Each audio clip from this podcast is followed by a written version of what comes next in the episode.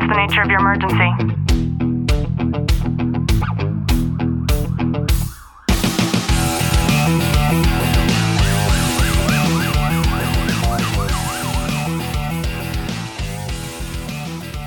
Welcome back to the Tactical Living Podcast. I'm your host, Ashley Walton, joined by Detective Walton. Clint, how are you? I'm good. Let's talk about the FAA. so, I think for me, the first thing that comes up is always going to be 9 11 because so much changed when it comes to how we fly, how we travel, how we get checked in, everything about it, right? We have had the opportunity to travel internationally a lot. And I think especially when you're leaving the country or you're in a foreign country and traveling within it, the the standards are incredibly high. Yeah, there's so many rules and regulations that you have to follow now compared to like when we were younger. You could literally you walk through a quick metal detector, make sure you didn't have any guns on you, and that was it. And Yeah, I, I think the something that stands out for me is I remember not too long ago, probably two years ago. I don't remember where we were flying, but um, we went through the whole TSA and everything, and we were getting ready to board our plane, and it was literally me getting ready to step into the plane.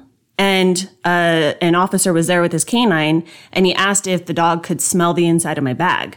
And it, it just so happened that he maybe just got got there and I was the first person. Like I wasn't targeted or anything like that. And I was happy to oblige, right? I was happy to see that there was additional security.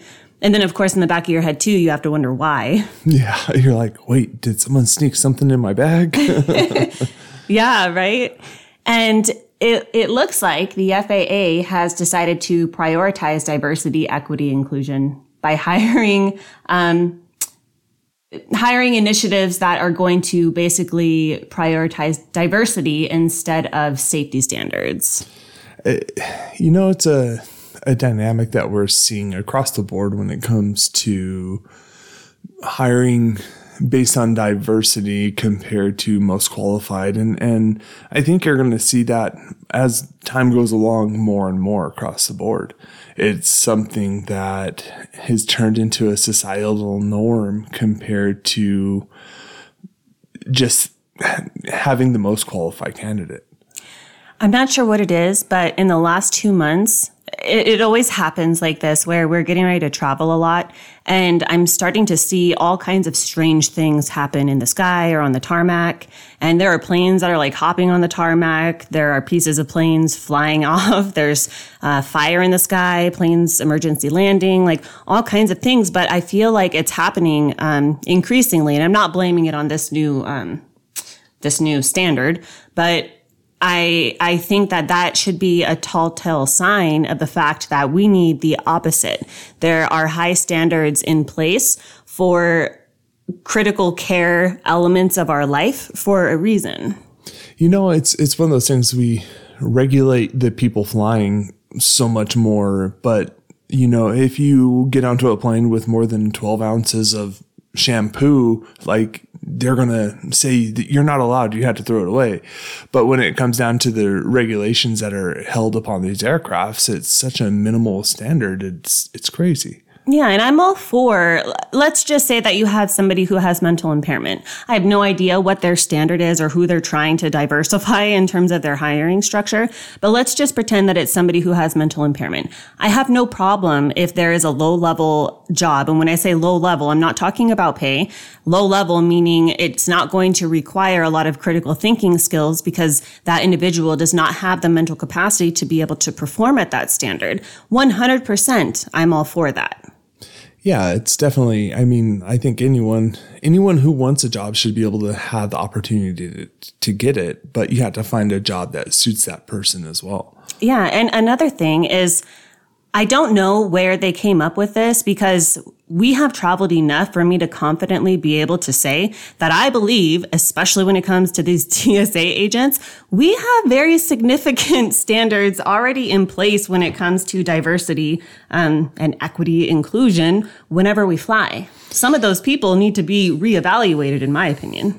Yeah, and it's it's one of those things. It's I, it's it's more of a perception thing than actual making legitimate changes to what they're doing. I think it's as as you go along and you see this diversity happening, like anyone who's capable and has the qualifications to do the job, apart from their race, ethnicity, um, religious backgrounds, mental health, whatever it is, as long as they're qualified to do it and can do it in a safe manner, I think anyone should be able to have that opportunity. It makes me wonder too if a company gets to the point where their hiring structure sucks so bad that this is their last resort.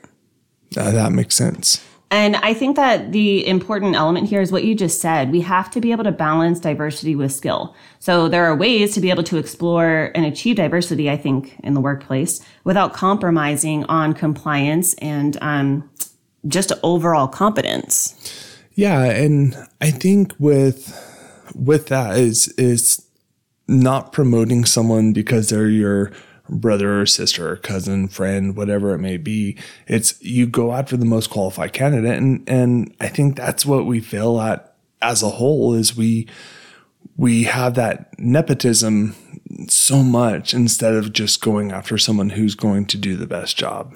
Yeah, it's indicative of the whole college application process to me. We need X amount of this color, X amount of um, this medical diagnosis. You know, it, should never be that way.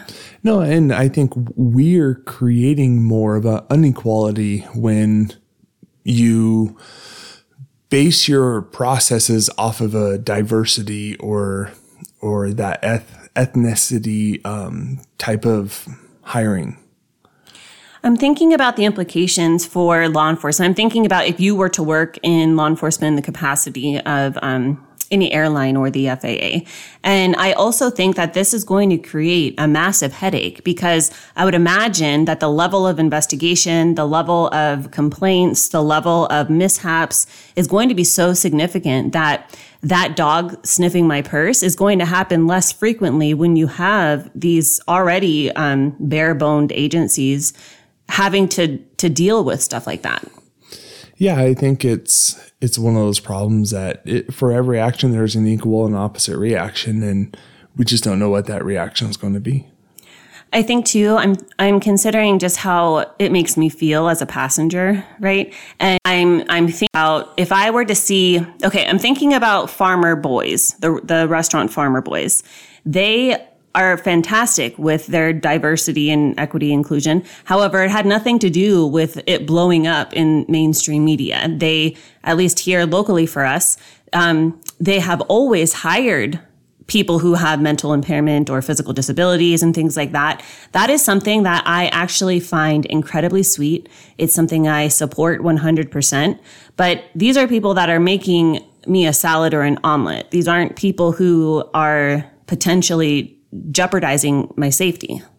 Yeah, it's it's there's there's those balances with everything and and like you said in the beginning it's finding that that position in which someone would fall into that would fit into that that specific slot you know and it's it's kind of it's hard it's hard to wrap our minds around it in a in a bigger aspect but are, are they going to just create positions for people that are struggling with a mental health issue or or have some type of disability to where they can plug them into it just to align into that diversity category?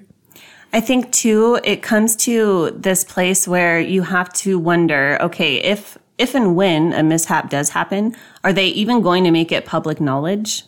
Yeah. That's very true. Because they're so keen on making sure that they they they fit the agenda with this and it's I think it's going to be one of those things where we're going to see I don't know, I'm thinking about an individual with mental impairment perhaps becoming a flight attendant, let's say. And something happens where they they have an episode, right? We have friends, we know people and it just happens. It's just a part of it. But it shouldn't happen when you're up in the sky on an airplane in a confined area with a bunch of passengers. Yeah, and then you're going to resort to emergency landing. It's just going to inconvenience everybody. And not only that, it's going to cost the, the company so much money in having to to do something in that nature. Yeah. So going forward, I think for me, especially because we have a lot of travel upcoming this year, it's going to be important to speak my mind and to say when things are incorrect or when I feel unsafe. And I think that that's something that we all need to do. We've been silenced for so long with this ridiculousness that continues to perpetuate throughout our country and it, it, needs to stop. And the way that it stops is for us to be able to speak out against it and to have valid opinions and you know really hard facts as to why um, something like this really shouldn't happen. So Everybody stay safe out there. I hope you've gotten some value out of today's episode. If you have, do us a favor, drop a review, subscribe down below, and as always, know that I'm sending you a long, tight hug from my home to yours.